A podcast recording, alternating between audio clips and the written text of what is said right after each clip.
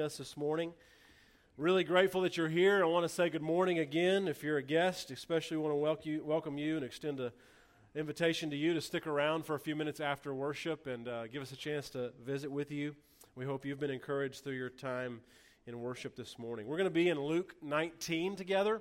I want to encourage you to find a Bible there in front of you in the pew if you don't have one with you, or look that up on your phone, however you want to access Luke 19. Uh, we're going to read beginning in verse 28 in just a moment. A couple of quick things. As m- most of you know, next Sunday is Easter Sunday. Uh, we hope you're making plans to be here. We have several things going on. There's no class time next Sunday morning. We're having a brunch starting at 9:30. Um, and then there'll be an Easter egg hunt for the kids and adults that want to, uh, you know, maybe sneak an egg or two into their pocket, I guess, uh, after the brunch. So come, be a part of that. That'll be all down in the fellowship hall in the gym. And I uh, would love to get you to, to stick around or come early for that and then stay for worship. Uh, invite a friend uh, to be here next Sunday. Uh, if you can, for the brunch next Sunday, uh, bring a fruit or breakfast casserole of some kind to share, and we'll put those out, and um, we'll have some donuts and stuff as well. And we'll juice and coffee and all that will be provided. Uh, today is known as Palm Sunday. Uh, many Christians around the world recognize today as Palm Sunday, and Palm Sunday signifies and represents the day that we celebrate that Jesus entered into Jerusalem the week before he died on the cross. Uh, for those that follow Jesus, today really begins a week long preparation, a week of preparation really for next Sunday and Easter. We celebrate the resurrection every single Sunday, but there is something significant about gathering and, and knowing that the world, around the world, Christians are recognizing uh, the resurrected Christ. And so Wednesday night, I say that, just talk today, we're going to read the story in Luke 19 that talks about Jesus coming into Jerusalem. Wednesday night, I want to invite you back here. We're going to have a special kind of Easter week uh, prayer and praise time together. All the adults will be down together in the fellowship hall, um, and we're going to do some stuff together that I think will really be a blessing. So, Wednesday night at 7 o'clock, I want to encourage you to come for a special time of prayer to aid in our preparation for Easter Sunday. Last year, some of you will remember we, we took part in a Jewish uh, Seder meal kind of figuring out what, what, what would have been like to be a Jew back 2,000 years ago and to eat the Passover meal. And we, we kind of reenacted that last year down in the gym and, and had a great uh, turnout for that. We're taking a year off from that in case some of you have wondered, like, hey, are we doing that again? We're not doing it this year. And we're going to come back maybe at some point. We didn't want you to get tired of it. So we'll do that again maybe next year. Um, but I believe that Wednesday night will be a meaningful time of prayer and reflection. We'll want you to be a part of. So, leading up to Easter, we've been uh, in a series called Journey to the Empty Tomb, where we're taking a look at stories in the Gospel of Luke uh, that lead up to Jesus' crucifixion, Jesus' resurrect, ultimate resurrection. And, uh, and with it being Palm Sunday today, we're going to look at, again, Luke's account of Palm Sunday, the story of Jesus' entry into Jerusalem. And, and there is so much going on in this story. I'm really excited to preach uh, this passage of Scripture. There's a lot to learn, I think, about this story, and I hope that we take some things away. So before we do that, I want to I wanna pray, and I want to ask, uh, if you would, in just a minute, to stand. Uh, this Sunday is Miss Holt's last Sunday. She's moving to Coleman, back to Coleman, where she was before she moved here. And I want to uh, ask a few of you that are near Miss Holtz to, to surround her and put your hands on her and encourage her. Uh, be sure and find her after church as well. But let's stand together. We'll pray for our time in God's Word, and we'll pray for Miss Holtz as well, and, um, and then we'll start.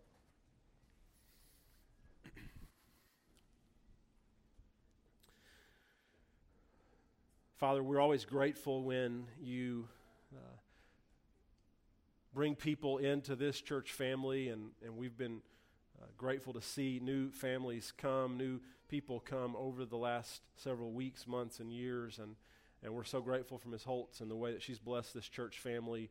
Um, who, we're grateful for the way that she faithfully served and cared for her husband as he was uh, in his last days. Grateful for JB and Pam and the way they've loved her as well and their family. And I just pray, God, today your blessing upon her as she moves back to Coleman. And I pray your, your hand of protection and care will be over her and around her, and that she'll know that there are people here that love her, that are uh, that now consider her to be part of our family and uh, us of hers. And we're grateful for the way that she's blessed this body. And we look forward to the things you'll continue to do with her in the days and weeks and months to come.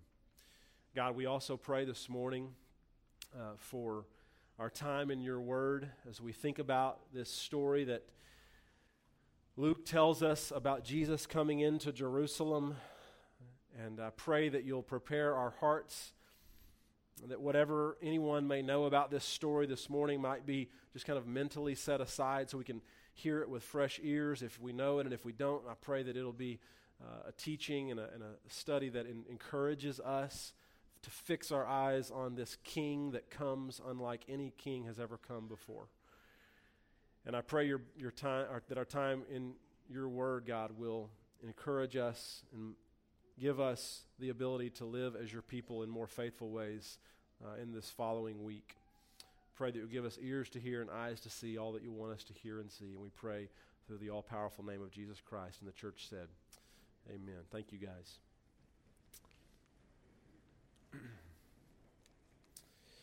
so, Luke 19, uh, beginning in verse 28, is where we're going to, uh, to be reading from. And Luke begins this way.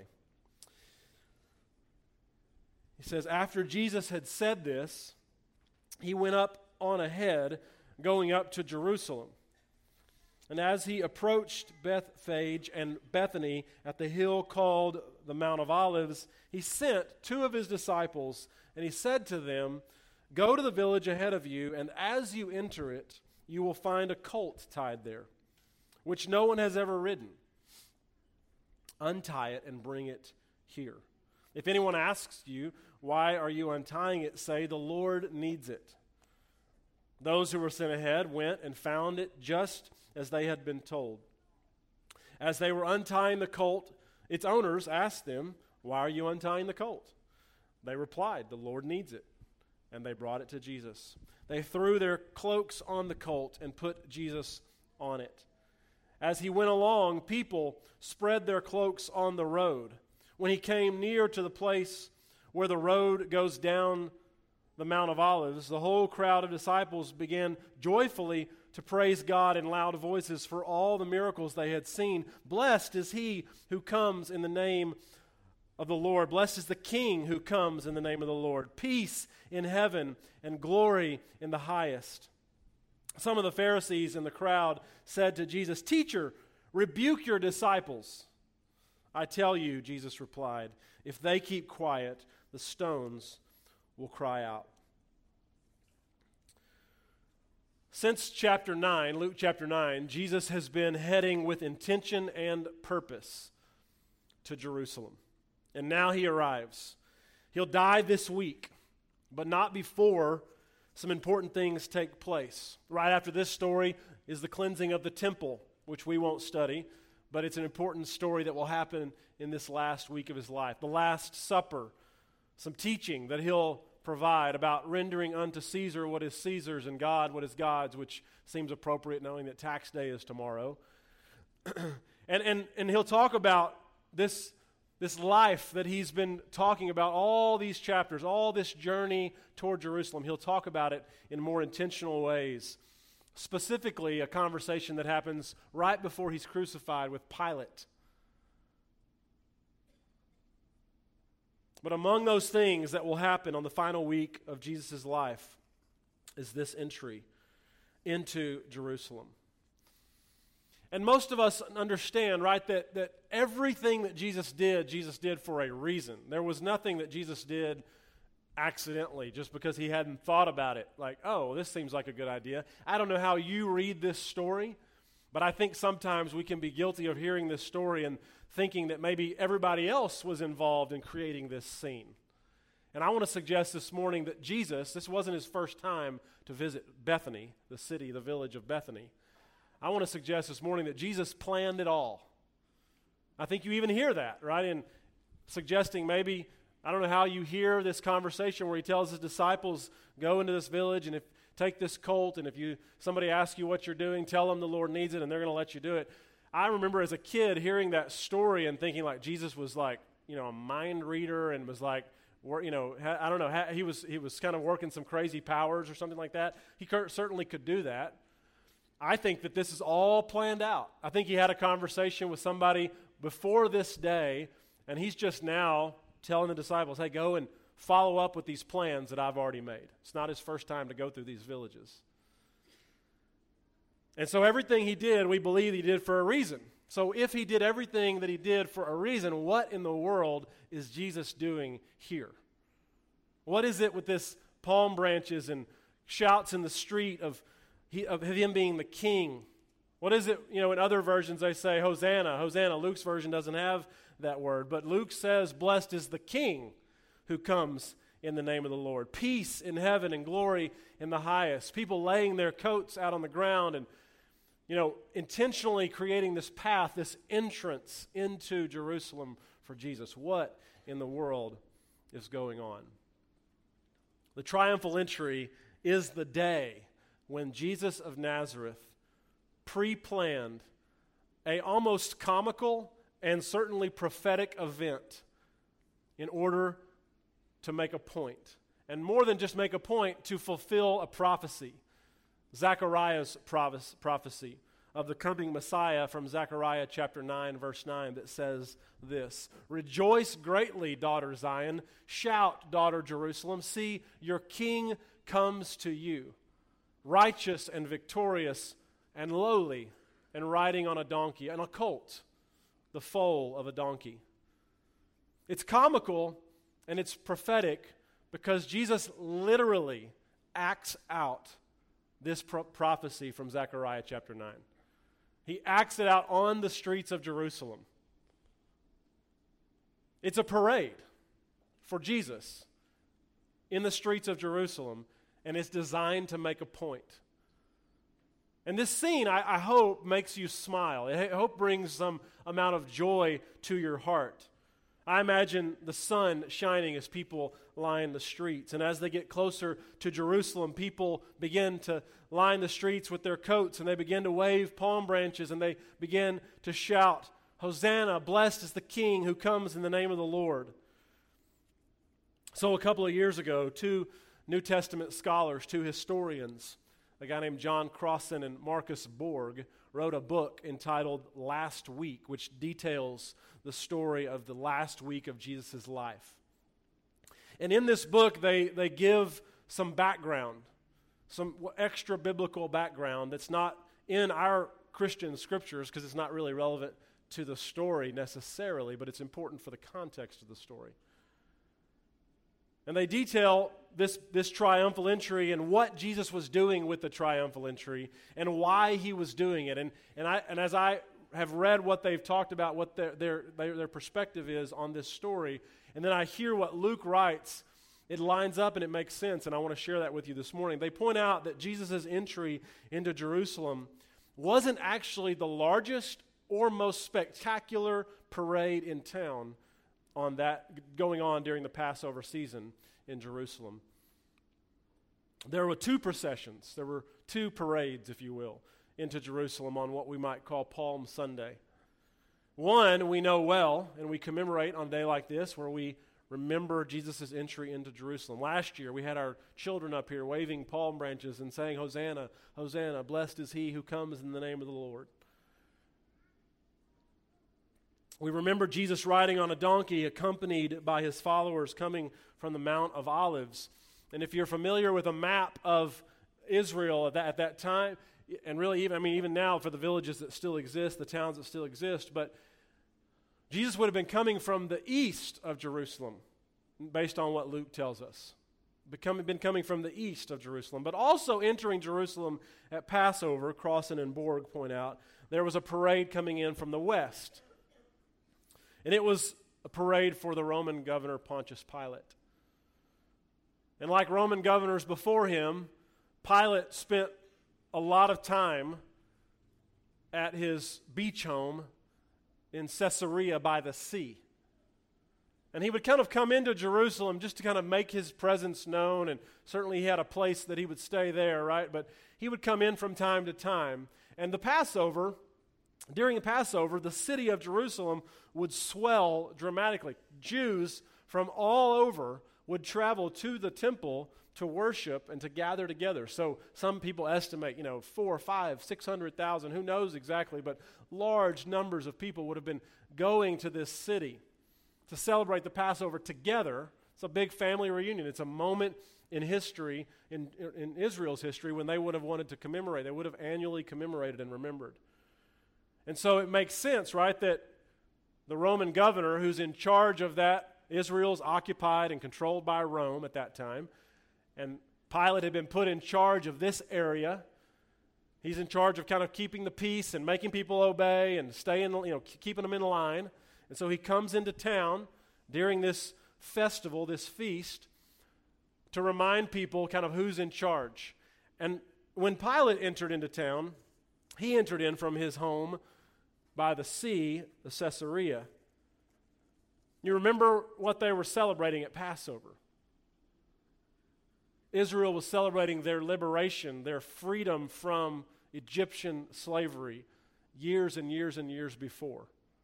And every year they gathered to remember how God had rescued them from Egyptian slavery, passed over their homes, kept their families alive, and taken the enemy out, and allowed Moses to lead them out into the, to the wilderness where they would eventually find the promised land.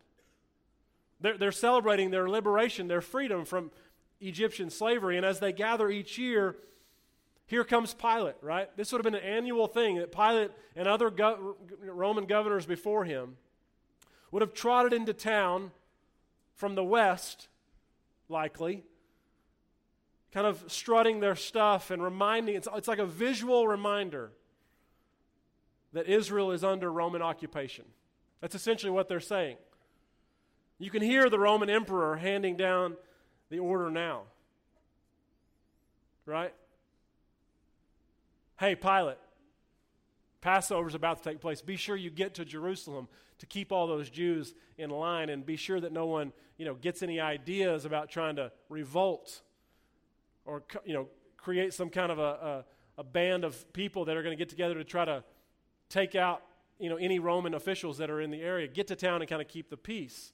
So Pilate's there to keep the peace and not let anything get out of hand. And so in a display of force, really, Pilate rolls into town. And do you think, just as you imagine Pilate riding into town, do you think Pilate rode into town on a donkey? No. No, Pilate would have ridden into town on a horse. Pilate would have ridden into town on a war horse. In a show of military force, this other parade included a cavalry of horses, foot soldiers, leather armor, weapons, helmets, banners, Crossan and Borg in their book suggest that it would have been this amazing spectacle as they would have had metal and gold, and it would have been obvious that they're coming into town creating a scene. Pilate was there to send a message. And that message was do not get any ideas, Israel. Do not get any ideas, you Jews, about being liberated from Rome while you're all in town together. Celebrating your liberation from Egypt. You're now back in the same place that you were before. It looks a little different. You might have some freedoms, but Rome is still in control. And we want you to remember that Rome is in control. And while Pilate is rolling into town from the, from the west with his swords and on his war horse, imagine, if you will, Jesus entering the city from the east, from the Mount of Olives, riding on a lowly donkey in a deliberate embrace of Zechariah's prophecy about a humble king who would come to teach peace to the nations. This moment for Jesus is, is, I believe, a royal scene. You hear it in Luke's language. The people are looking for a Savior, they're looking for someone to rescue them. They're tired of being under Roman oppression. Blessed is the King, Luke says, who comes in the name of the Lord. And Jesus doesn't resist that title that they attempt to offer him. Peace in heaven and glory in the highest. A scene that Jesus had planned and acted out perfectly so that he could make a point, right? And he didn't do this to just go along with it because everybody thought it was good. Hey, Jesus, get up on this donkey and let's roll you into town and let's see what, you know, th- this is a deliberate and intentional act. He didn't do it just because he thought everybody else wanted to do it. No, this entry into Jerusalem to celebrate Passover was an announcement. And it was an announcement that while Passover celebrates the liberation from Egypt's, from Israel's past in Egypt, that was obviously temporary because now they're occupied by Rome. This entrance, Jesus says, into the city signals the beginning of a liberation that will last forever and will never be undone no matter who occupies you physically. Even calling it a triumphal entry, which is one of the ways we refer to it, suggests that we understand that something else is going on because if we would have seen this scene 2,000 years ago, none of us would think that was triumphal.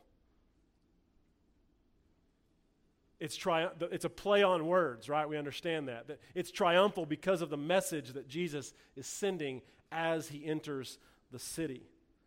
This is a moment when we get a picture of how a real kingdom functions and how a real king looks and what a king looks like. Just a couple of chapters after this triumphal entry, Luke tells us about a conversation that happens between Jesus and Pilate as well, which I love in light of thinking about these two parades coming to town. Pilate gets to town, and a word about Jesus arriving has made its way to Pilate. And Jesus being someone that's important that people should pay attention to. And during their conversation in Luke 23, we're not going to read the entire thing, but Pilate asks Jesus this question Are you the king of the Jews? And in Luke's version of the story, Jesus' answer is just four words long. He says, You have said so. You have said so. So, in other words, yeah, you said it, and I'm not going to deny it or disagree with it. Jesus is more of a king than anyone imagines then or now, but in a way that no one guesses. Jesus is more of a king than anyone imagines, but in a way that no one would have ever predicted, or guessed. Amen. Rulers of this day and time, like every time, I suppose, tend to trend toward power and ego. One example of this is uh, the Emperor Caesar Augustus. Augustus would have been emperor of Rome probably during Jesus' like teenage years. Tiberius was the guy that's talked about in Scripture. He's the one who beheaded John the Baptist and had some a hand in that.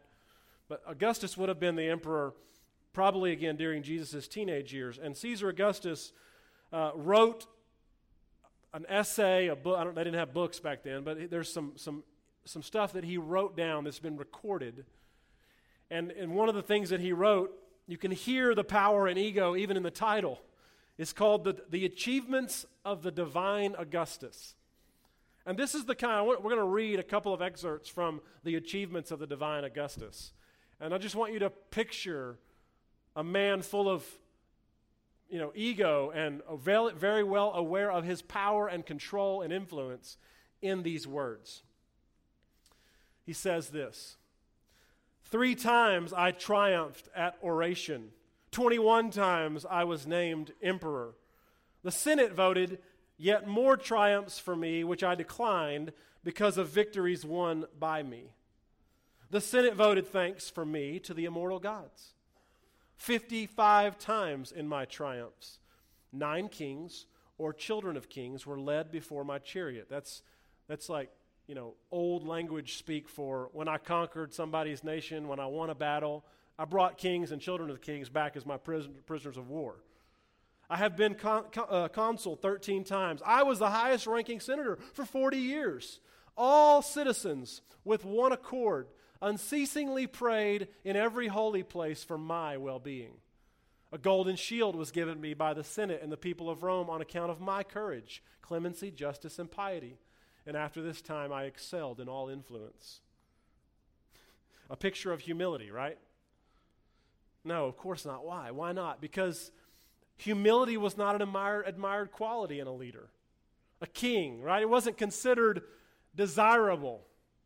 What was desirable was great, greatness, horses and power and weapons, flexing your muscles so that everybody knows listen, we're on top and you can't mess with us, and if you try, it'll end bad for you. And Rome was really, really, really good at this. Rome was the superpower of the day, the global superpower of the day. And they were really good at making everyone aware of their presence and might and striking, you know, putting, putting the fear of God in them, the fear of the immortal gods in them. And it's into this culture, it's why, which is why it's so important that we understand what Jesus is doing on Palm Sunday 2,000 years ago. It's into that context and into that culture that Jesus rides into town from the east on a donkey. An animal that has never struck fear in anyone, I guess, unless you're behind it and you know at risk of getting kicked by it or something, right? And Jesus, as he rides in, he's bringing peace, but he is not bringing peace with a sword, but he's bringing peace by giving of his own life. And I honestly, one of the things I love about preaching is that uh, in the preparation, inevitably, there are things, right, that jump out to you in these stories. And one of the things that I had really never paid much attention to, I'm sure I'd seen it, but I never really paid much attention to, is the Pharisees' reaction at the end of this entry into Jerusalem. Did you notice it? I'd never really noticed the Pharisees' reaction much until rereading and studying for this, this sermon this morning. I want to reread verses 38 and 39. With some of the Pharisees, Luke tells us in the crowd, so they're around, they're seeing this triumphal entry that Jesus is, on, is putting on display. Some of them are standing around in the crowd and they say to Jesus, Teacher, rebuke your disciples. And Jesus says, I tell you, if they keep quiet, the stones will cry out. I noticed that verse. I never really noticed that, that, that they attempt to coerce Jesus, talk Jesus into rebuking his disciples. Right? Given the environment in Jerusalem, just think about this scene as we've tried to paint this picture this morning. Given the environment in Jerusalem, the Passover is taking place. People are coming into town. The, the population is swelling for the Passover celebration. And Pilate comes into town on a show of force that had been you know, put on full display for everyone to see. I imagine the Pharisees, who were right in a lot of ways, but just were misguided and misunderstood, had a lot of things that they didn't see clearly, didn't have eyes to see.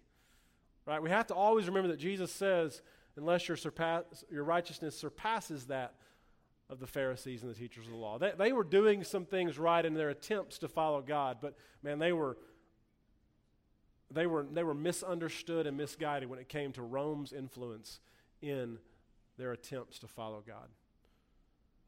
And I think, given the environment in Jerusalem and the show of force that had been put on display by Pilate, I imagine that these Pharisees were a bit concerned. It's like you can kind of hear them saying, Jesus, y'all are making too much of a scene. Don't you know that there's another parade that's, gonna, that's going on and that Pilate's come into town? And that if he hears about this, we could all be in trouble. You especially. Rebuke your disciples. They're doing something wrong. And they don't want to get them, they're watching out for their own necks, which is mostly their problem most of the time. They're not interested in, they're interested in them not being on the hot seat. And Jesus says, our King, Jesus says, the rocks will cry out and proclaim it if they don't proclaim it because my journey has come to an end. I made it to Jerusalem, and it is here where I will be crowned king, but not in a way that anyone expects. My coronation, my crowning as king will be my crucifixion. This crucifixion will be God's second great Exodus story. In the first Exodus story, God led his people out of Egypt into the promised land, but it was only temporary. And in this second story, God will lead his people in defeat of the last great enemy, death, into a future and a kingdom that has been prepared for them in advance. Death will be defeated through a new kind of Passover action, if you will, on the cross. And all who believe in Jesus on the cross, their death will pass over them and they will live forever.